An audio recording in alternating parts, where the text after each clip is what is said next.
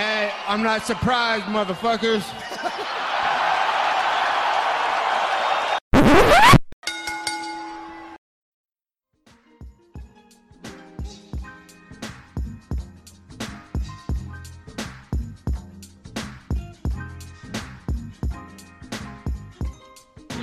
What is up, everyone? Welcome to the Quick That Sound Up podcast once again. I'm Josh Shevanoff. He is Andrew Ortega. There is a lot to talk about today, guys. A lot on the agenda. Obviously, we've got to go over UFC 261, UFC Vegas 25. A little bit of NFL news, a little bit of boxing as well. Before we get into that, I'll talk to you guys about this amazing sponsor for today, Rogue Energy. Rogue Energy was founded in January 2017 to be the best gaming drink in the world. They developed a premium stack in the form of a delicious energy and focus drink. It's designed to replace unhealthy canned energy drinks, coffee, and even nutritional pre-workouts. Rogue Energy is sugar-free and loaded with vitamins, antioxidants, and nootropics. They designed Rogue Energy for the emerging professional and competitive gaming market and continue to have fantastic carryover and success with students, athletes, entrepreneurs, and anyone looking to optimize their mental and physical performance. If you want 10% off your order, use the code SOUNDOFF at checkout. That's code SOUNDOFF at checkout for 10% off of all your energy needs. Last Saturday night, from the ViStar Veterans Memorial Arena in front of a packed house of 15,269 adoring fans, the UFC returned with an amazing card. Some are calling it one of the greatest cards of all time. In the main event, Kamaru Usman knocking out Jorge Masvidal in the rematch. Obviously, Usman saying that he wanted to go ahead and get that one back. He did not feel good. In the words of GSB, he was not satisfied with his performance. He put it on him, man. Just round one, I'd say, was pretty back and forth. I did give it to Usman. Masvidal has had his success, but dude, Usman, he just kept on landing that right hand. Eventually, he found it in the second round. He didn't just he looked like he was punching through Masvidal. That was one of the hardest right hands I've ever seen, creating an insane scene. As Masvidal only getting stopped for the second time in his career via strikes, like falling on to Usman, like out cold, dude. I mean, what do you think about the main events? And what were just your overall takeaways just from the destruction from Kamaru Usman? You know, I talked about this way back, dude, when he first got introduced to, you know, the camp of Trevor Wittman, and they started integrating him and kind of the ability and skills he would be able to develop at a certain point. And granted, at the end of the day, you know, Trevor Wittman can be there and tell him everything, but he has to put in the work. And, you know, I got to respect him, man, because I told you, the skills are going to develop and they're going to get better. And that's the one man I fear on that night. And look, man, it's there. It's shown. It's proven. He's leveled up. He's at that point now where it's like, hey, you know, if I'm going to fight, you know, a striker, I'm going to take you down. You know, if I'm going to fight a wrestler, I'm going to keep you on the feet. He's at that point now where he's capable of doing that. And he's, you know, like he's just a threat everywhere now. He's still not the, you know, he's not Wonderboy Thompson, Israel Adesanya level, you know, and he doesn't have to be, right? But he just has to be better than the other guy on that night. And he was better than Jorge Masvidal on that night, man. I mean, we know he had that power because, dude, we just see how easy these takedowns. And dude, there was a moment in there, I don't know if you remember, but he, like, faked a takedown real quick and came back up. It was one of the fastest movement I had ever seen on a fake takedown, dude. It was, I loved it. And then the technique he used, and even Masvidal, man, ended up praising him for it. It's just awesome, man, to see his growth. Because honestly, I was never, I shouldn't say, I never enjoyed watching him a lot. I'll be quite honest with you. I never gained a lot out of watching him. I thought, yeah, good champion, he's doing it, but, you know, on to the next. It's really the foot stomps, isn't it? I mean, sure, probably, maybe, I don't know. It's a number of things. I mean, I don't know. For me, you know, I like a champ to you know, be entertaining, maybe doesn't have to have a fan-friendly style, but, you know, I enjoy a good personality, right? You know, and it's at the end of the day, it's just what I like. And he doesn't have to accommodate for what I want. But it's just stuff that I personally enjoy. And now that he's, like I said, he's leveled up and he's this version of himself, I got to respect it, dude. I got to respect it. Yeah, man. I mean, you said it best. He leveled up. I mean, this is a dude who, I mean, we came to the UFC really, really raw. I mean, it's so weird to think about because it was so long ago at this point that he actually came into the UFC. But, I mean, he was, you know, 6 fights in whenever he got into The Ultimate Fighter, and he just dominated the entire way, slowly getting better, But even up until, I'd say, I mean, what, a year ago? His striking was very, very bare bones. He was just a dude that had a great gas tank and really good grappling. I mean, he hit hard, but he didn't hit often. He kind of just wang a lot of punches. But, dude, you saw in the Burns fight, he was slowly developing just a tremendous jab. He's starting to leverage his shots more. And the Masvidal fight, man, I mean, it was the pinnacle. I mean, he truly showed that he's a dude who he's not just a grappler. He truly is showing that he does have the skills to stand with the strikers and knock them out, as well as out-grapple the grapplers, dude. He is tremendous everywhere that the fight goes. And now we're looking at a situation. He said, I want to get your thoughts on this because this just came out yesterday. He said he was to come back again. And this is a dude who has already fought twice in 2021. And he's historically a guy who's not been very active. You know, one fight in 2020, two fights in 2019. Just historically a dude who's not been active as of late. However, he wants to come back again for UFC 263 in June. And he wants to fight Michael Chiesa. So does that fight interest you at all? I mean, it's someone he hasn't fought. I mean, it's someone different. And Chiesa's one of those guys who, honestly, I want to see in that position. You know, I don't want to preview it now. I don't want to give my opinion on it too much deeply, but I mean, the matchup's interesting. You know, we got to give credit to Kamaru, man, because he fought Masvidal. Masvidal came in on short notice. He still took the fight back in July, and dude, earlier this year he fought Gilbert Burns in February.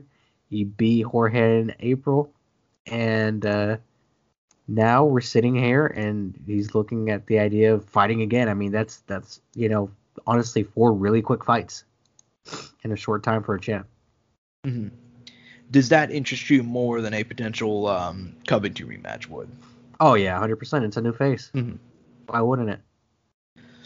Fair enough. I feel like we're the only two people on the planet who kind of have that opinion, because I saw that obviously Ali Abdelaziz, his manager, was having an interview with Brett Okamoto, and basically he's the one who went ahead and said it, and that Colby doesn't deserve the rematch.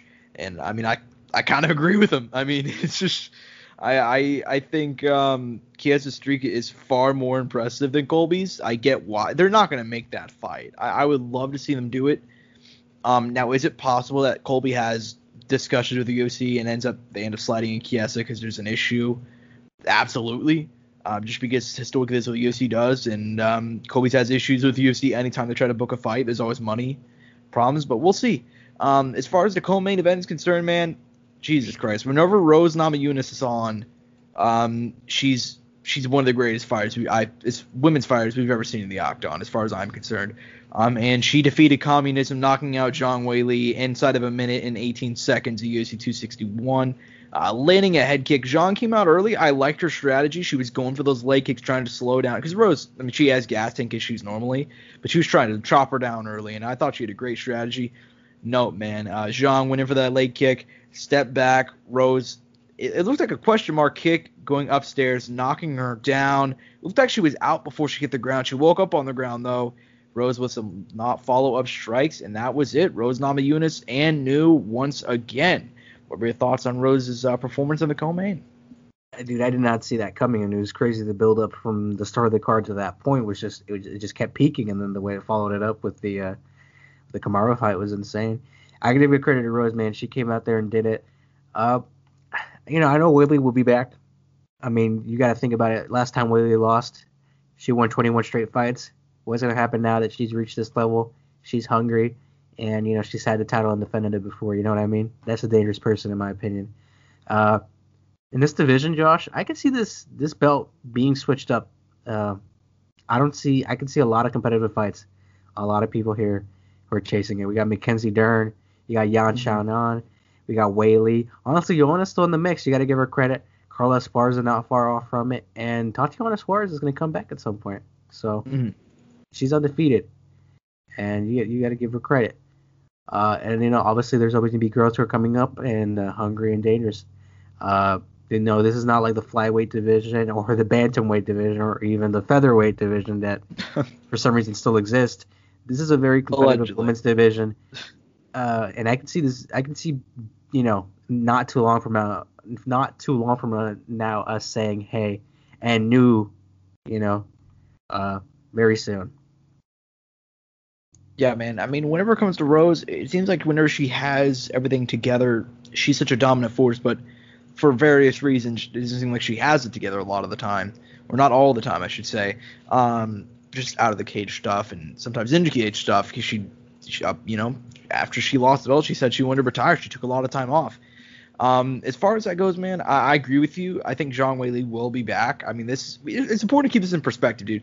She was champion, defended the belt, and I mean, she won the belt, defended the belt, and was champ all within the span of less than 2 years. She came in at UFC 227 in August 2018. She defended the belt March 2020, dude. Like, she was all that within the span of 2 years. She's a tremendous fighter. I'm sure she'll be back. I personally like to see they run this fight back. Yeah. At some point. Maybe even next, because it's important to consider. I think as far as contenders right now, Tatiana's still hurt. And then we're looking at Carlos Barza potentially next, as well as Zhang Zhenan, because obviously they're having that fight relatively soon. I think depending on who wins that and how that fight goes, we'll see that person next for Rose. But even then, if they decide to go Zhang next, I'd be cool with it.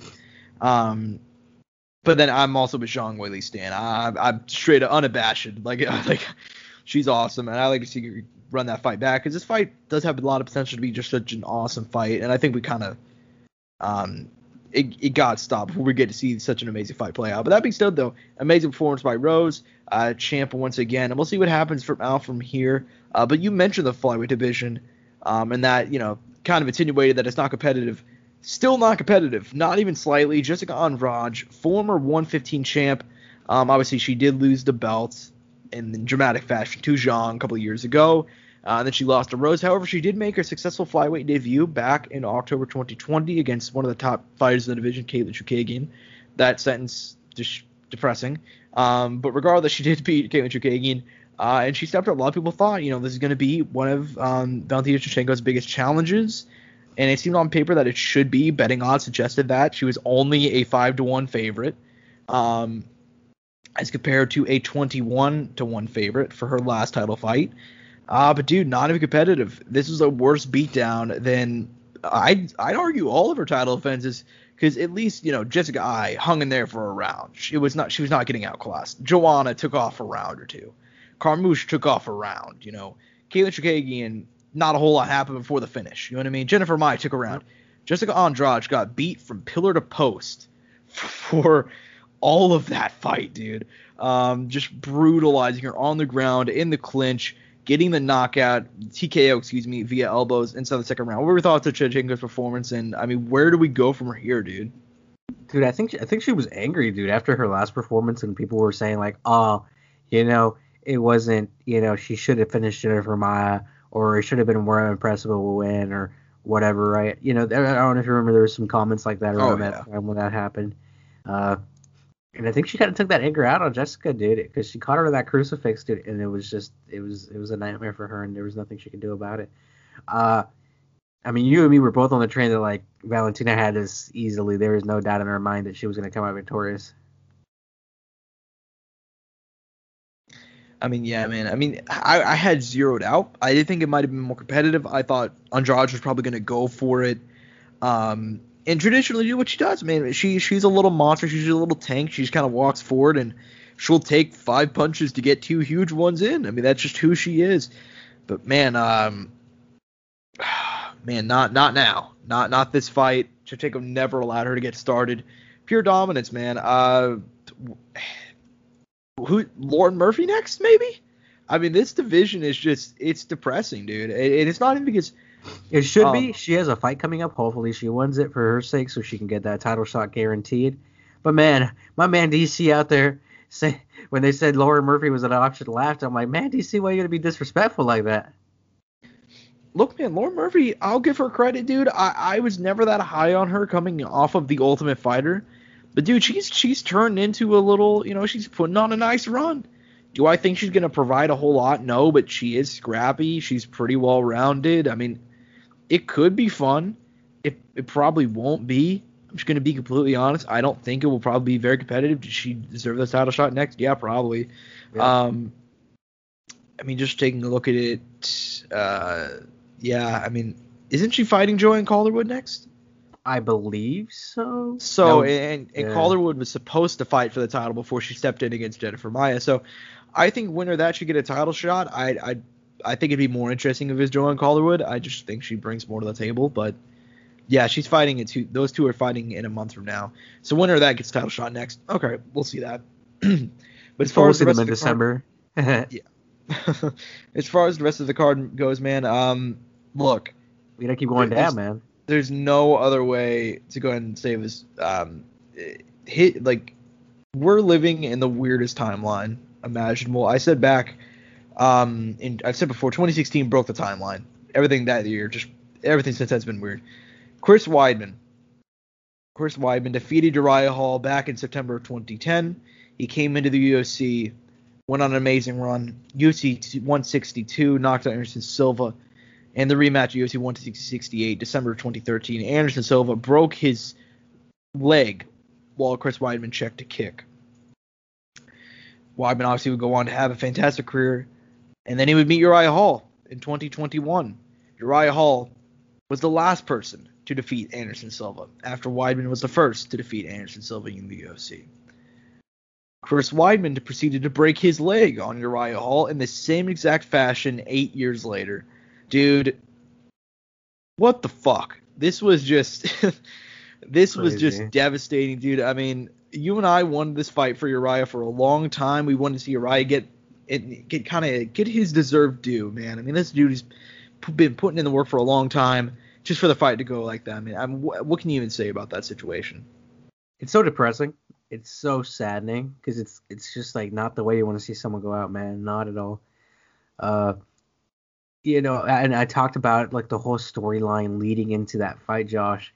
And it's crazy that I said it, I made those comments, and for it to come full circle on that night like that was one of the craziest things as I'm sitting there. And as soon as it happened, I'm like, bro, just like Anderson Silva. I said it out loud to the group of people I was with. I'm like, dude, just like Silva. That's fucking crazy, dude. And it's insane because he doesn't even realize it happens until he pulls the foot back and tries to step on it, which is the worst part.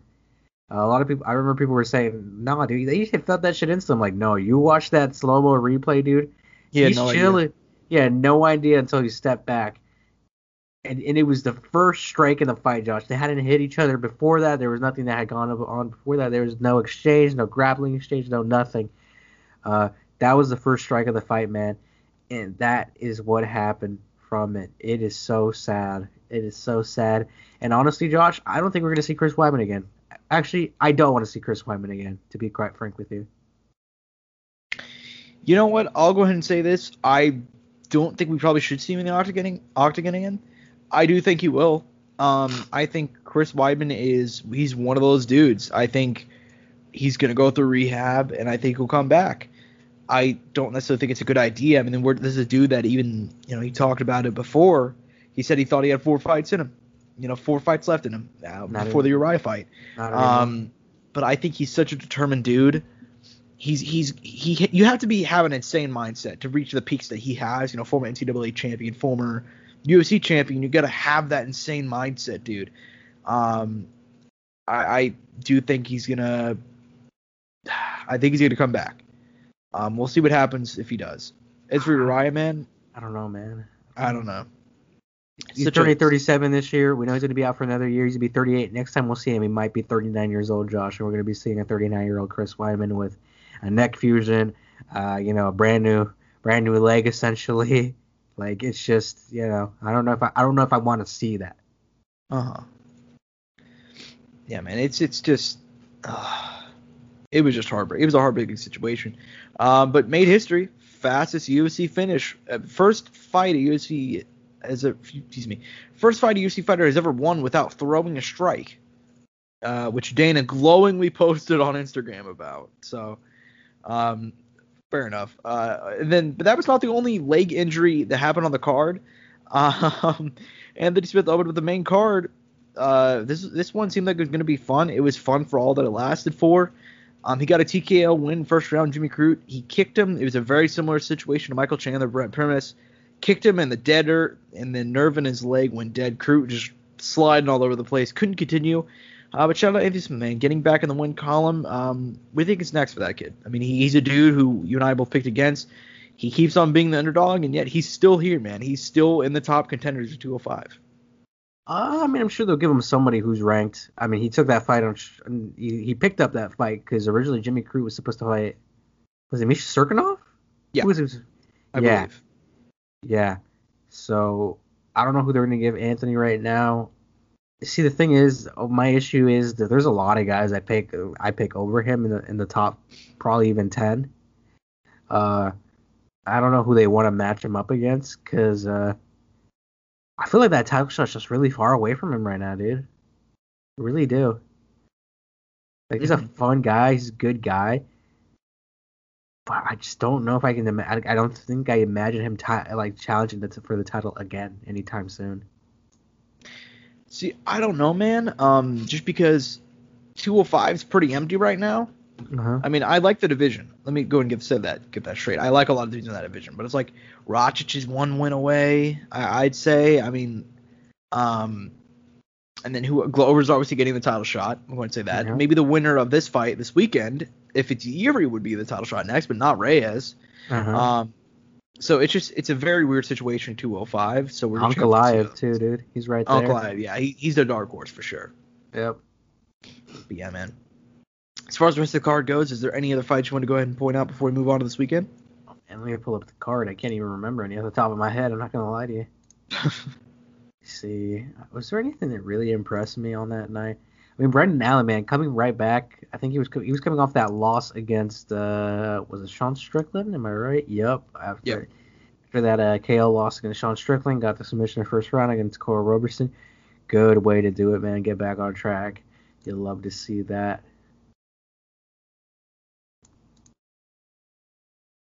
Yeah, man, as far as the rest of the card goes, it was a straight-up banger. You guys have always – I mean, if you guys listen to the show, I'm sure you're hardcore UFC fans. You guys watch the prelims. Nobody's there. Nobody is ever there for fight one up until, you know, even prelim probably – ESPN prelims like fight or two before. You know what I mean? Fight before two before the main card starts up. That's when people start coming, which I've always thought is really, really stupid. If you're paying for tickets, you should always go. But whatever. That being said, though, man, fight one, packed house. Ariane Carnelosi, Nalang, I apologize for both the pronunciations of those names. Straight up banger from the media start. Fight after that, straight up banger again. Jeff Molina, Olathe Zone, Jeff Molina, defeating Quiling Ori. Banger of a fight, fight of the night, by the way. And just, dude, up and down the card, insane fights. Obviously, Brendan Allen got a win, like you said. Randy Brown, dude. Randy Brown is going to turn into a fucking problem. Let me tell you this right now. This dude, I've been so impressed with his last couple fights. Ever since the Nico Price loss, dude. Knockout Brian Barberena, submitted Warley Alves. He's a great dude on the ground. He did lose to Vincent de Luque, but that was a competitive fight for however long it lasted. I mean, it wasn't like he got ran over. And obviously, Vincent de Luque is the dark horse at welterweight right now. I mean, dude's in the top five. But then he chokes out Alex Oliveira. Cowboy Oliveira, who's a bad motherfucker in his own right, chokes him out with a one-armed rear naked choke. Absolutely insane, dude. Shout out Randy Brown for getting into the win column. Great fight there. But, dude, now after all that going on, after all the insaneness of this past week, just an insane card, you know, packed house. Is it a little bit weird now that we're going back to the Apex this Saturday? It's really strange now that we've kind of had fans back and all the pay-per-views moving forward. I mean, obviously next month there's going to be fans again, but dude, now going back to the Apex, nobody there. We'll preview the fights in a minute. Is that going to be like a little bit jarring for you? Because I mean, just thinking about it, dude, I'm significantly less excited for these Apex shows moving forward after having fans back again. I don't know, dude. I fuck with the Apex shows. Honestly, I did like the change up, obviously, with the pay per views and having the fans there because I did feel different, Josh. It really did. Yeah, man. I mean, as far as that goes, I mean, I like the. Let me rephrase. I like the Apex shows. It does feel less big though. I'm glad the pay per view is gonna have fans again because, dude, like for example, like moments like Francis Ngannou winning the title, that deserved a packed house. You know what I mean? For a fight this weekend, and especially the card after this, because, I mean, the card after this is, you know, no offense, but it's Michelle Waterson versus Marina Rodriguez. So, I mean, Josh, I'm really triggered about that card because, obviously, two fights fell out of that. But there's also a lot of other fights on that card that could arguably be the main event and co-main event. Well, that's exactly it. Not trying to be disrespectful, but it's just the truth. I would have taken Jeff Neal. Actually, we'll talk about the – I want to talk about the Diego Sanchez situation because you just mentioned that fight fell out. Yeah. But obviously, Sandhagen Dillashaw fell out. But even then, dude, like Neil Magny is on that card. Jeff Neal is on that card. That's an insane fight right there, dude. I would have taken Cowboy versus Diego as the main event. Well, dude, not even just that. I mean, Diego Ferreira, Gregor Gillespie. Exactly. You know, Diego would be fighting potentially Tony Ferguson if he had beat Beneil. And he's what? Let me see. 1, 2, 3, 4. The fifth fight on the card from the last fight. I don't know why we need to see. And here's the thing: is I like both Michelle Watson and Maria Rodriguez. Don't get it twisted. I like both of them, dude. And especially considering Maria, her name's on here though. She's coming off of a great win. But I don't need to see 5 rounds of that at all. On short notice too. On short notice, it is mind blowing that of all the fights, like there's so many other fights they could have put on there, dude.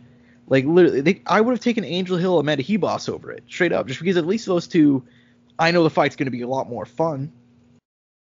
Like, it's Watterson, she's coming off of, what is it? She did beat Hill last time out, but before that, it was 2 losses in a row. I mean, Maria Rodriguez has only won 1 in a row. I mean, you know what I mean? Like, it's so disappointing. That card blows. But the one this weekend, all right. Before we get on the card this weekend, dude, have you been following this Diego Sanchez situation at all? Gosh, dude, I might get tilted on the show. You might what on the show? I might get tilted on the show. Get tilted on the show because I want to talk about it, dude. I've never been more upset about an MMA situation than the one right now. Okay, with Diego. Okay, I'll talk a little bit at the start. So a few days ago, I'm talking with Nate about this, right? And I'm like, yeah, dude, I don't know, I don't think this is a good fight for Diego against Cowboy. But at the same time, they're both kind of on the same page as far as how their careers going. And Nate's like, dude, I don't know. I feel like Diego's issue is his coach. I'm like, do not fucking call him that. That is not a coach. Do not call that man a coach. He's not a fucking coach. And I was like, maybe he's the life coach. Actually, no. And then I said, no. Actually, no, because you're fucking now. And I said this later on. Now I'm like, because your life coach doesn't want to ruin your life, so yeah. I can't even call him that now. The guy's a fucking maniac. Dude, that guy's running a fucking cult. I mean, look, let me tell you this. There's nothing wrong with being spiritual. And it being part of your base or whatever you do. But that guy's on some weird shit. There's also some stuff I'm going to bring up off air that I can't say on here, some rumored shit, because I don't want to put anything out there that, you know. I don't want to offend anybody or anything like that. And also it's just because, you know, Diego's one of those guys that I really like, and maybe one day we can get him on here, and I don't want to say anything to offend him. Yeah, and I'm going to preface everything I'm going to say by saying I love Diego Sanchez as a human. We were going to have him on the show at one point, but then some stuff fell through. And this is right around the time where he linked up with his coach. Yeah, we could have saved him.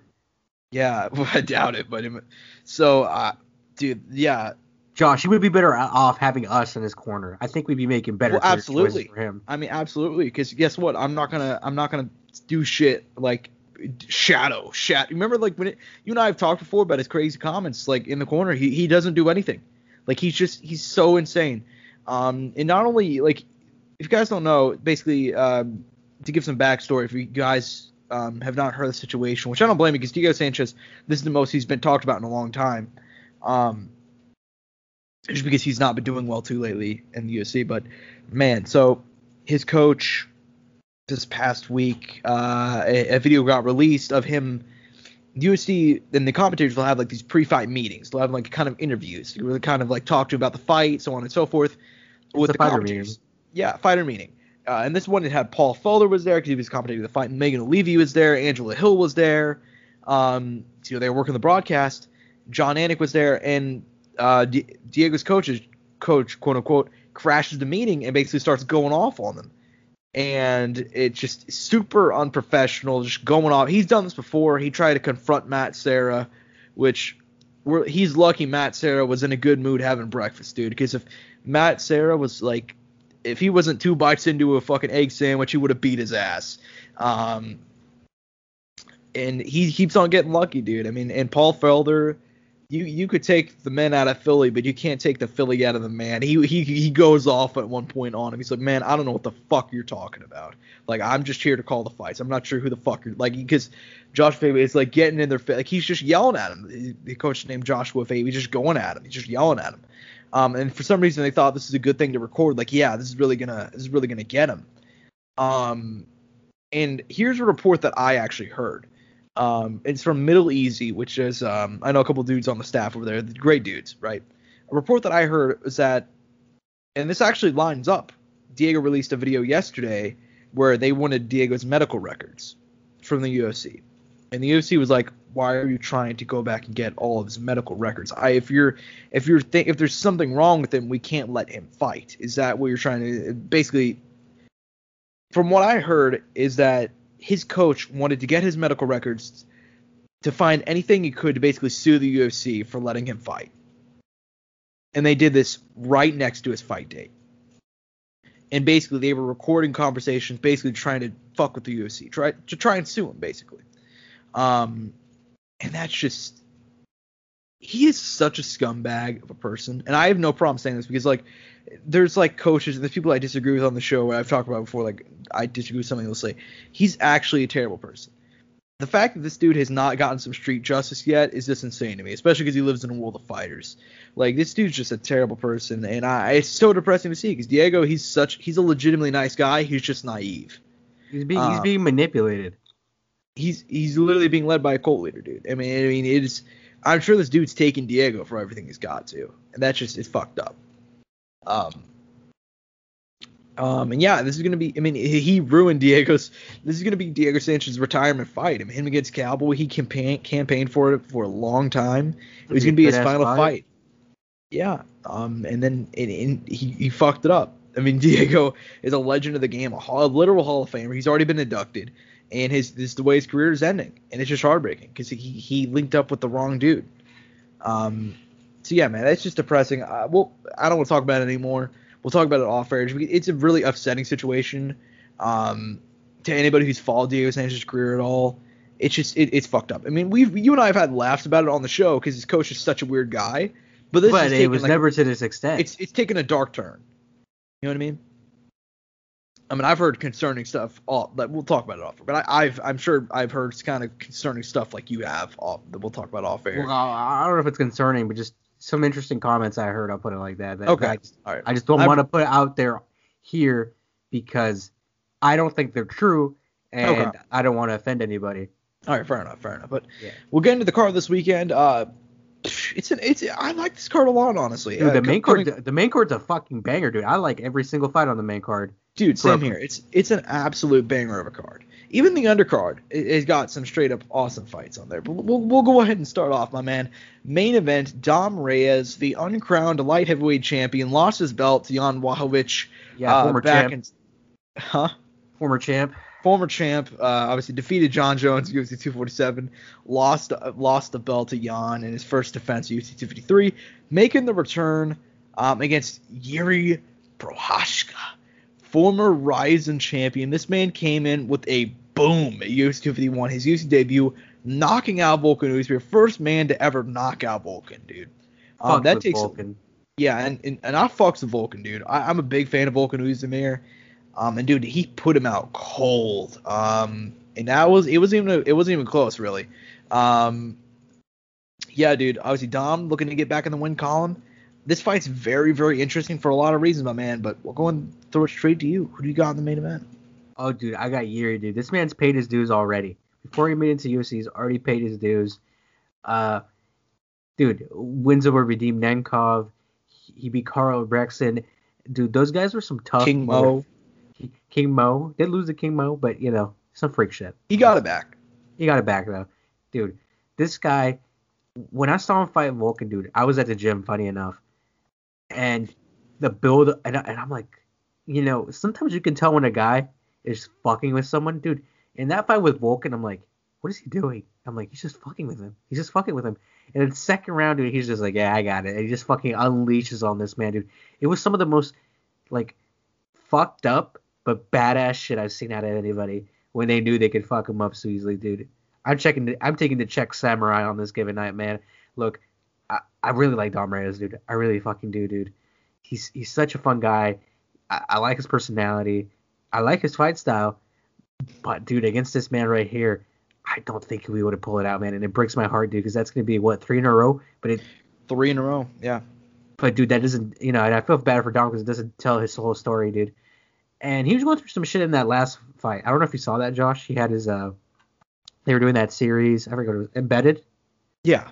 He was kind of talking about that shit he was going through before that Jan Blachowicz fight and, you know, kind of everything leading up to it. Because he fought Jones before the pandemic or before, I shouldn't say that, but before we locked down because obviously COVID had already been around at that point. But we were, you know, we didn't realize, you know, the magnitude of the situation until a few months later. Yeah, man. I mean, it sucks to say because I'm a huge fan of Dom. I mean, I've made it very well known on this show how frustrated I was with the judging at UFC 247 because I think it's pretty much unanimously agreed outside of 3 judges in Texas that he defeated John Jones. But not only is he not going to get the shine from defeated John Jones, I think he's going to go back for his 3rd straight loss. I'm going to pick Yuri Prochazka, man. I think it's a really bad matchup for Dom. I would not be surprised if he wins. I think there's potential here for a, you know, y'all must have forgot type performance from him. I mean, that'd be awesome. That'd be awesome, dude. I mean, people like to really forget. He has more than just the John Jones performance. He knocked out Weidman, made it look super easy. He beat Volkan. He dominated OSP at UFC 20. That was the first real time I looked at him. I'm like, damn, this kid might be future champ. I mean, he put it on OSP for 3 straight rounds. Mm-hmm. He beat the shit out of Jared Cant, so on and so forth. But man, I think it's Yuri's time, man. I mean, like you said, dude, that Volkan fight, he was toying with him. Volkan is a bad dude, one of the hardest hitting dudes at 205, former title challenger, so on and so forth. He just beat Rakic. He just knocked out Latifi. He put it on him. He did not even make it look like there was even a challenge. And Yuri's a really big dude too. I'm gonna go Yuri, man. It's gonna be sad for me to see Dom Reyes pick up a 3rd straight L, but I think it's gonna happen. I'm gonna go ahead and take Yuri Prochazka in the main event. But, dude, you said it before. This entire main card is a banger. But, dude, this co-main event is it's the real main event. Let's be honest here. Giga Chisadaki taking on Cub Swanson. 14 versus 15 of the featherweight rankings. Winner here probably gets a top 10, potentially even top 5 guy. The old vet coming in. Cub Swanson coming off the injury. He knocked out Daniel Pineda last time out. Beat the hell out of Chrome Gacy before that. Taking on Giga, dude, undefeated in the UFC. 5 straight wins just coming off of a knockout win over Jamie Simmons in November. Dude, this fight has so much potential to be fight of the night. I'm very conflicted on it, but who do you got in the co-main? Ah, dude, I've been going back and forth, but I'm taking Giga, dude. I really thought about picking Cub, but I think historically Cub was always struggling against those taller, longer opponents. Granted, he's also lost to the shorter, you know, kind of more compact guys like Frankie Edgar. Mm-hmm. But, I feel like he'll give him trouble, man. And Giga got some good power, good stand-up, and hopefully he can use that reach well. You know, like you said, it has potential for fight of the night. I wouldn't be surprised if Cub comes out here and does his thing right. He has a lot of, you know, rounds in him. He's fought a lot. He, you know, his knowledge is ridiculous. I think he could, you know, pull it out in a way where he's, you know, he, like I said, like my favorite saying, one of my favorite sayings is he'll out-veteran him, you know? Yeah. Sometimes that's what some guys do, dude.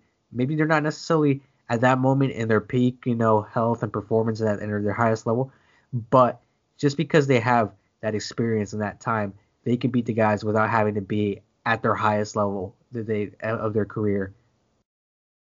Mm-hmm. Yeah, man. I also went back and forth on this a whole lot. I'm a big fan of Giga. I've been on the Giga chain for a long time on this show. But dude, I gotta go Cub, man. I'm gonna disagree with you for the first time, and I feel like I got a while on this show. I can't hate dude, because I thought about picking Cub too. Yeah, I think originally my first pick was Cub, but yeah, it's a hard one. I think any guy can win on either night, and I don't think we have an issue with either guy winning because I think in their next fight they'll put on a great performance. For sure, man. And I don't know, man. I think this is gonna be an insane fight. I'm going to go ahead and go Cub, man. I mean, you said he kind of struggles against the taller guys. I think it's kind of a mixed bag. I mean, I thought he beat Shane Burgos. Shane Burgos is kind of one of the bigger guys from 145. I thought he beat him. He did technically lose via split, but then, you know, he knocked the shit out of Charles Oliveira a couple of years back, knocked him out cold. I mean, he's up and down against taller guys. But I do think Giga is relatively hittable. He's kind of – people – I mean, it's easy to forget considering he's been having a couple of good fights in a row. But he came into the UFC, and I thought he lost to Brandon Davis. You know, I mean, he's had closest fights when he shouldn't have. I mean, Austin Springer put him out, choked him out in his Dana White Contender Series fight. Obviously, he has rebounded very, very nicely. But I feel like we haven't seen him against a guy of Cub Swanson's caliber yet, and I think Cub Swanson is going to out-veteran him. I think he's going to go and put on a show. I think it's going to be a very, very fun fight. I'm going to go and take Killer Cub, man. Very, very excited for that one, though, just because winner of that dude, sky's the limit for that dude, for either one, honestly. Because Cub, you know, he one final run for the title, and then if Giga wins, he's finally getting that big win he's been trying to get. But as far as the rest of the card, man, what fights do you kind of want to go ahead and highlight? I mean, like I said, dude, we could highlight the rest of the main card if we really wanted to. But the one I'm really excited for is Sean Strickland, Christoph Jocko, dude. I talked, I think, last week with you off air about how I'm a little sad that this fight's happening because I know that the winner of this will be fighting, or should at least be fighting, a ranked opponent. But I like both these guys. I think that might be a banger too. I think that could be banger of the night as well.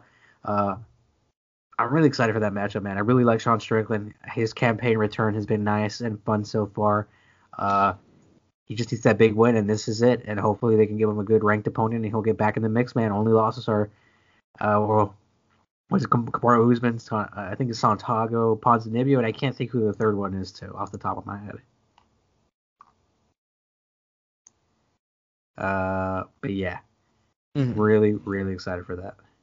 Yeah, man, that's gonna be a banger right there. I got a lot of hope for Sean Strickland, man. His last two fights have been some of the he has some of my favorite highlights of the pandemic, honestly. Just beating ass and talking shit like in the Apex, just absolutely insane. Especially the Brendan Allen fight, dude. And Jack Marshman, that one was a lot of fun.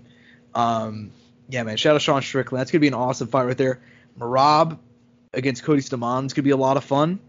Ion Cutelaba coming back against Justin Jacoby should be a lot of fun. Brandon Marcos is back. Luke Sanders, Felipe Corrales. That's going to be a little underrated banger opening up the card. But then also, dude, I got to go Loma Lukunbi. I'm very, very high on this girl. Coming out of Thailand against Sam Hughes. I think she's going to put up just complete dominant performance. You guys should watch that one. She's coming off a win of Virginia U Fry. So that one should be – it's going to be a little fun fight. Just tucked away in the prelims there.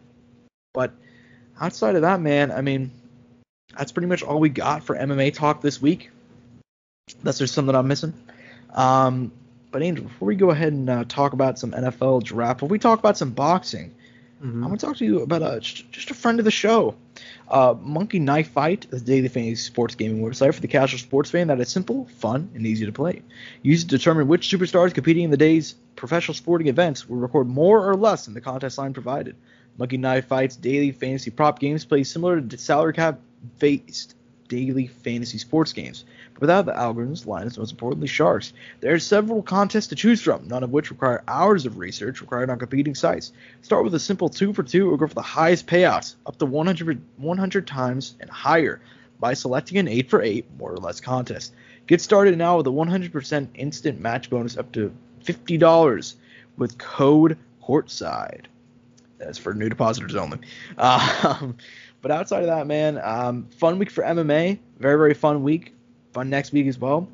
But, dude, the NFL, man, it's been a while since we touched on the NFL. And it's understandable just because there's not been a whole lot of news. It's been kind of a quiet free agency period, especially compared to last year, dude.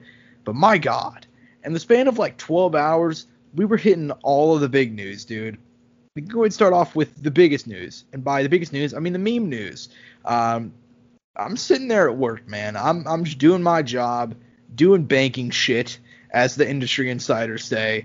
Whenever I find out Tim Tebow, I got the tweet on my phone, right? I got the tweet.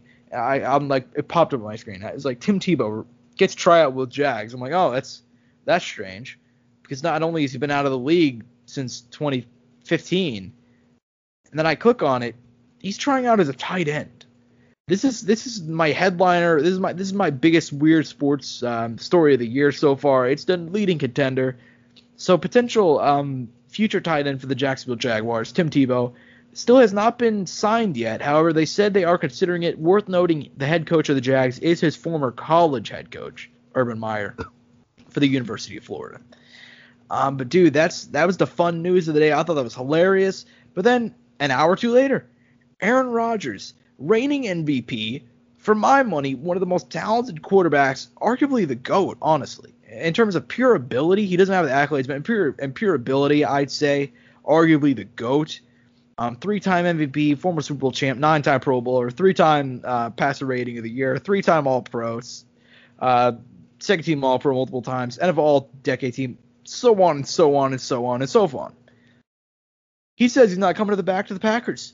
Obviously, the Packers and him have had a rift since, rather than, you know, they were right there for making the Super Bowl last year. The year before they actually made the conference title game too. But they needed one or two more options. They decided to draft his replacement. Aaron Rodgers was 30, 35, 36, coming off an amazing season. They decided to draft his replacement, Jordan Love. Coming to next season, they get inches away from making the Super Bowl. It's so weird to think about, man, because they were two play calls away from making the Super Bowl over the Bucks, dude. That's just an insane thing to think about, because we all forget it, considering how the Bucks ended up winning the Super Bowl in such a dominant fashion. Packers were right there, man. And, you know, they've done nothing really in free agency. The draft, not going – they didn't really make any big moves in the draft over these last 2 days either. And he said that he's out, man. He's told teammates he's not coming back. He told free agency. He told GM he's not coming back. And, Angel, I'm not sure if you heard this part of the news. I may be breaking this to you. Have you heard his number one trade destination? I heard of some – is it Denver? It is Denver. Holy shit, I'm on it, Josh. I'm on it, baby.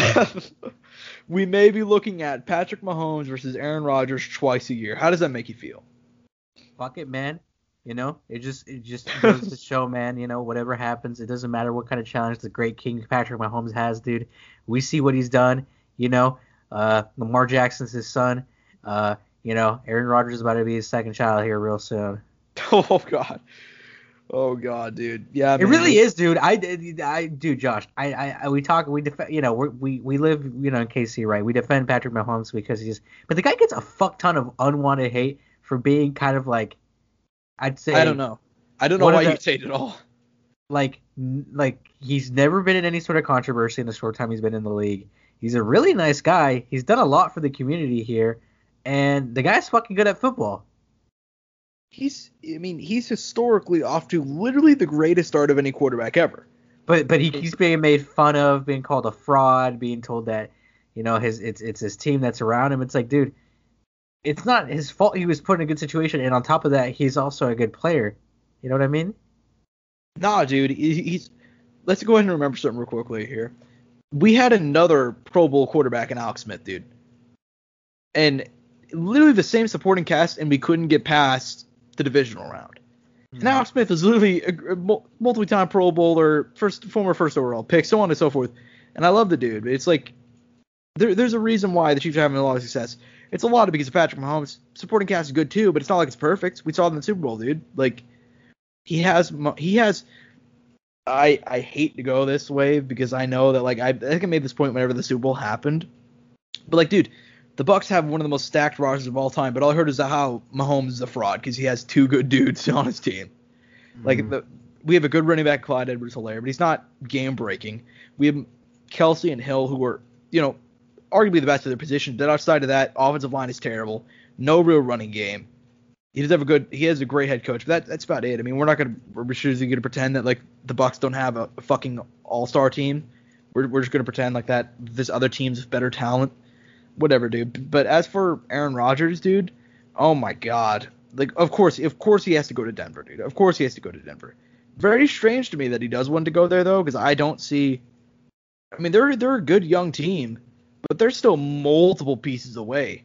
Like, they are very far. It's like they have the head coach Vic Fangio, who, I mean, he probably should have been fired this past year. I mean, you can just look at the team down the line, dude. I mean, they got Royce Freeman, he's pretty good. Melvin Gordon's pretty good. Jerry Judy has potential. Cortland Sutton has potential. It's far from a complete team. So, and the defense is not very great anymore either. I mean, they got Von Miller, Bradley Chubb, but that's kind of it. They're not from the old days, dude. Like, it's very strange to me that that's his number one trade destination. But regardless, it is.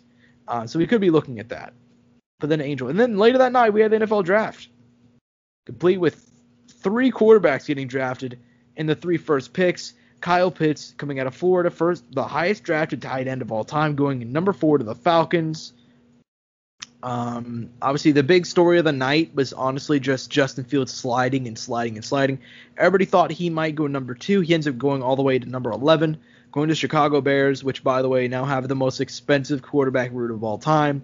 They have Andy Dalton, who they're paying $10 million a year to sit on the bench. They're paying Nick Foles $9 million to sit on the bench in third string, and now they have Justin Fields. So yeah, that's fun. Devonta Smith to the Eagles, and so on and so forth, man. A very, very fun first day for the draft, man. Very, very fun first day. Mm-hmm. So as far as it goes, Angel, is there? I know you've been following. I know you've been keeping an eye on the NFL stuff. You said it yourself that you knew where Rodgers was going too. Was there anything you followed from the draft that kind of you wanted to pick up on or speak about? I mean, we talked about it off air a little bit, but we gotta bring it up, man. Trevor Lawrence, man, him and his teammate getting drafted in the first round. They're going to Jacksonville together. Obviously, with the situation out there, it's kind of nice that he has someone there that, you know, he played with in college, and, you know, they play on the same side of the ball, and now he has him there. You know, how do you feel about that, Josh? I know we talked about it off air, but as far as the team chemistry and kind of the pieces they already have there, how do you think he'll fold into the mix? And, you know, just your overall thoughts right there. Man, good for those guys. I've never seen it ever happen. Maybe it's happened once throughout history, maybe twice, but 2 dudes from the same side of the ball going to the same team in the first round. That's just absolutely borderline like insane, dude. As for the Jags, they're a very boom bust team. They're going to be really, really interesting to watch, especially first year. I mean, Lawrence coming in from college, obviously his running back also going along with him to a guy that's never coached in the NFL. All the hype. Yeah, exactly. I mean, he's one of the GOAT college coaches, but he never coached in the NFL at all. Just very, very interesting, dude. Very, very interesting. And now maybe they have Tim Tebow to the roster. So, shit, dude. Like, it's going to be interesting for sure. Tim Tebow. Can you imagine? Dude, just for the meme of it, I really hope he does. I really hope he does, just because this is a dude who he honestly should have done the move years ago to the tight end position, but he was just stubborn and wanted to play QB. So, I mean, we'll see what happens, though. And then I didn't ask you this off air, but I want to ask you now that we're on air. Is there any team that you're kind of like disappointed in that they didn't draft a certain position that they needed to draft and didn't do it? At least at the start of the first round? Or someone you could have seen available there. I know you don't keep up with, you know, every single prospect or everything, but you're kind of like, really, first round, and you're lacking this or missing that? Yeah, I got one in my head. I have no idea why Dallas drafted Micah Parsons.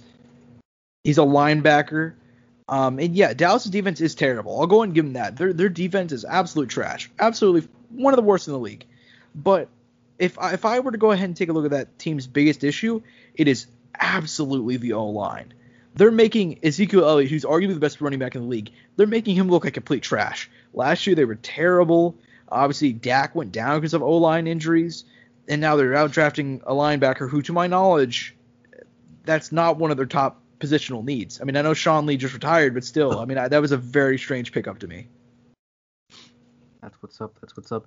And then along with that, who is your favorite pickup out of this? So you were like, oh, that's kind of fun. I didn't think about that, but hey, I like it. It fits well, and it makes sense. Or, you know, you're kind of curious to see what happens there. Devonta Smith, dude. Devonta Smith to the Eagles. Great move. Great move, dude. They don't have a whole lot of wide receiver options. I know Djax just left, too. They don't got a whole lot there. Not a whole lot on the offensive side of the ball. They got a good running back room. I'm a big fan of Jalen Hurts, but overall, pretty meh. So I'm a big fan of that pickup there, right there, dude. I think that's a great move by them to pick up Devontae. I'm also very I'm kind of surprised he fell all the way to 10. I'm especially surprised that his teammate Jalen Waddle went over him. But still, nice pickup by them, dude. Very, very – I think that one's going to be a great move for them. I like it, Josh. I like it. And I'm really excited to talk to you when the season starts about some of these guys. And honestly, watching Trevor Lawrence's first game, I'm really curious about it. Because we talked about it probably like a month ago before the draft happened, how we've been knowing about Trevor Lawrence for a fat-ass minute now. Literally, I mean, he was the most – I mean, even going into college. I mean, the dude never lost a single game. And somebody pointed out an interesting stat on Twitter. If he loses in the NFL in his first – like, for example, whenever he loses his first regular season game, that'll be the first time he's ever lost a – regular season game going back to middle school. That's some Kareem shit, dude. That is. He never lost a regular season game in high school or in college. Not a single one. Only in the playoffs or the championship game. Actually, it's not even some Kareem shit. It is Kareem shit. It is, absolutely, dude. It is insane that that's even a statistic, but it is, dude. I mean, that's it fucking crazy. That is literally insane. And I can't wait to see how he develops, dude, just because I've heard of this kid for so long. I think it's going to be interesting. I think Urban Meyer's system is a good one for him, but I'm not sure if his system will translate over to the NFL. Some dudes, college coaches just don't translate over, but if it's worth the risk, I'll go ahead and give him that. Hey, man, we'll see what happens, right? Yeah, man, we'll see what happens. It's going to be a lot of fun to watch that team. But, man, last topic of the day – well, last two topics of the day – we got some heavyweight boxing pay-per-views going down, my man. One of them is pay-per-view for the UK. But nonetheless, we'll start off the one which is happening earlier in the day. Derek Chisoroa taking on Joseph Parker, my man. Obviously, Chisoroa coming off of the loss to Usyk. I thought that was a really, really fun fight last year, happening in the Matchroom bubble. And he's taking on Joseph Parker, known... Actually, I'm not sure if I'm allowed to say that because I'm not sure if that's confirmed yet. Never mind. Joseph Parker, former champ. Obviously, he's won 4 in a row after he did lose to Joshua, then got outpointed by Dillian White. 4 in a row coming off his last one, Junior Fa, back in February of this year. This is for some WBO title. Of course it is. Who do you got the edge for in this one? And is this... more anticipated than the other heavyweight matchup of the day? I think they're about even, dude. They're both got a, not to talk about the other one too much right now, but they're both kind of like, I should say, fights they should win, without a doubt. You know what I mean? Joseph Parker should beat Derek Chisora, in my opinion, here. Okay. Yeah, I mean, I'll go ahead and say this. Well, actually, so obviously next fight up is Ruiz Areola, which is pay-per-view for us for some – who the fuck put that on pay-per-view? But I'll go ahead and ask this. Both of these fights, heavy favorites in. Obviously, Ruiz has lost 50 pounds. He came in at a slim 255, man. He looked in great shape. He looks smaller than that. Yeah, dude. He looked great. That's lean muscle right there. Exactly, dude. And obviously, he's a massive favorite. Chris Areola – I like the dude a lot. He's never been in a boring fight, but he's 40 now. He said himself he was going to retire after his last loss. He didn't.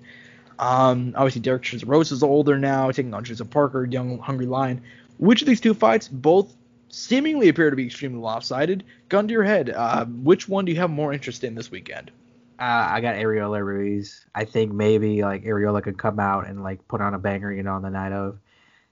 Yeah, I think I'm also going to go same, dude. I think however long that one goes, it's going to be a lot of fun.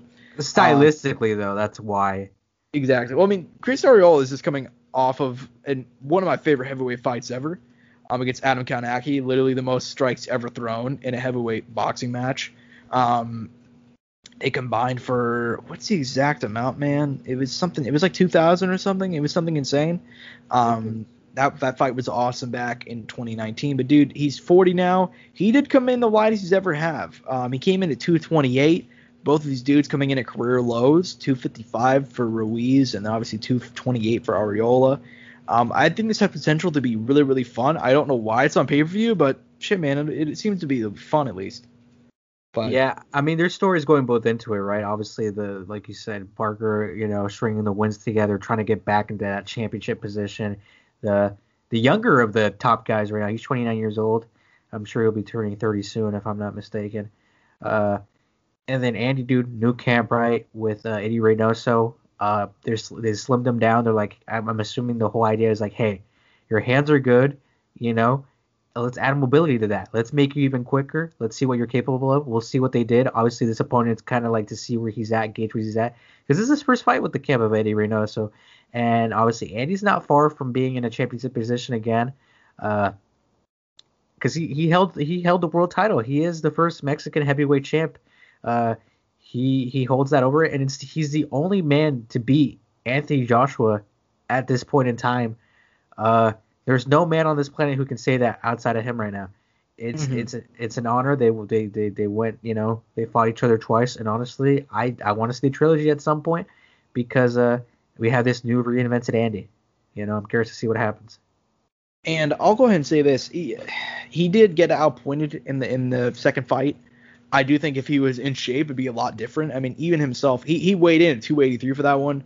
He's like, yeah, I didn't eat for 4 days. I dehydrated. He basically cut weight to get down to 283, like, which is just insane. He was like, yeah, I was 305 on fight night, which borderline insane that he was able to go 12 rounds like that. But yeah, man, he got outpointed in the second fight. But I still think he's one of the worst matchups for Joshua. I mean, dude. Joshua coming into the clinch, he's one of the worst dudes. Like, you ever watch him try to clinch? It's just like it's pretty bad. And Ruiz, he's a shorter guy, he's a compact guy, very fast hands, heavy hands. I still think, like, if they had a trilogy with Ruiz in shape, I'd pick Ruiz, honestly. And also, you and me have never been the highest on Joshua, to be honest with you. That's very true. And it's not to disrespect the guy. And I already know, man, if we had some English fans out there, we know the English people who are watching us right now, they fucking hate us, but it's just the truth, bro. It really is. There's a lot of guys out there who I think could put up a good performance against Joshua, and Joshua's a great athlete, dude, don't get me wrong, but there's just a lot of guys I could see him losing to. Or not a lot of guys, but at the peak, there's guys I think could beat him. Oh, absolutely. I mean, granted, I probably would have picked Wilder over him before the Fury rematch. Now, Fury put a beating on him, so I'm not sure how he'll return. So I don't know if I'd pick him over him now. He's getting ready, man. You seen the videos? I have seen the videos, and I'm very, very excited for it. I want to see. Now, let's go ahead and say this real quickly. From what I heard, this fight was originally supposed to be Ruiz versus Luis Ortiz, but then I guess Ruiz's team didn't want it. They wanted more of kind of like just a layup for him to kind of get back into the swing of things. He's had 2 years off, so on and so forth. So that's why he's fighting Areola. What I would like to see next is Ruiz fuck the Ortiz thing. I like Luis Ortiz, but he's past his best, dude. I don't need to see him fight. We know what he is at this point. I want to see Ruiz against Deontay Wilder next, dude. I maybe Wilder gets a can or something. Maybe, you know, just some sort of a layup. Maybe give him Charles Martin or something, the dude. But I want to see Hunter. Yeah, I want to see him. I want to see Deontay Wilder versus Andy Ruiz next, because that is such an interesting stylistic matchup. I don't know who I'd pick in that one. Yeah, no, you're right. That's a good one. I don't know, dude. I'd be a big fan of Andy Usyk, dude, because they're both smaller guys, compact. Obviously, the hands are good there. That'd be fun. Yeah, that'd be fun at heavyweight. Yeah, I mean, that'd be a lot of fun. Overall, though, dude. Coming out of this weekend, there's gonna be a lot of fun fights for Andy Ruiz. We'll see if he can get past Chris Areola. Areola, dude, he comes to bang. I don't think he has much of a chance, but we'll see. Yep. But outside of that, man, is there anything else you want to touch on before we go ahead and close out? Not right now. I mean, there's other fights going on that I don't want to get into too much detail about. But dude, as far as the coming weeks, dude, I mean, we got bangers on the way. We got many bangers, dude. I mean, just it is May 1st, dude. Within the next month, we're going to see, obviously, Chandler Diaz, Michael Chandler, and Nate Diaz on UFC 262, not fighting each other. I could have said that a lot better. But dude, we have that fight going on. We have other title fights going on just in the MMA space. I mean, obviously Yoel Romero got canceled, but we're still going to see Rumble Johnson return. We're going to see Sergio Pettis coming back and Bellator, dude. On boxing side of things, we're going to go ahead and get Canelo. Billy Joe Saunders is going to be amazing. Obviously, Tiafimo is coming up. The GOAT, Logan Paul, is taking on some scrub Floyd Mayweather. Devin Haney's fighting. Devin Haney's fighting, dude. Linares. Who else is – yeah. Isn't Gervonta coming back soon too? Yeah, maybe. Probably. I believe so. I think he's fighting June 26th maybe. Unless I'm confusing him with somebody else. I don't know. Probably. Let's go with a yes. Anyways, it's bangers all around. Bangers all around, my guy. But yeah, man. Outside of that though, that's it for this week. Hope you guys enjoyed. Sorry for the late upload. Stuff on my end. But outside of that, if you guys enjoyed, I'm at Josh Evanoff on Twitter. He's at @NTrigger_01 at CourtsideSound1 on Twitter. And as always, hope you guys enjoy the show. Peace and butt grease. Mouse click.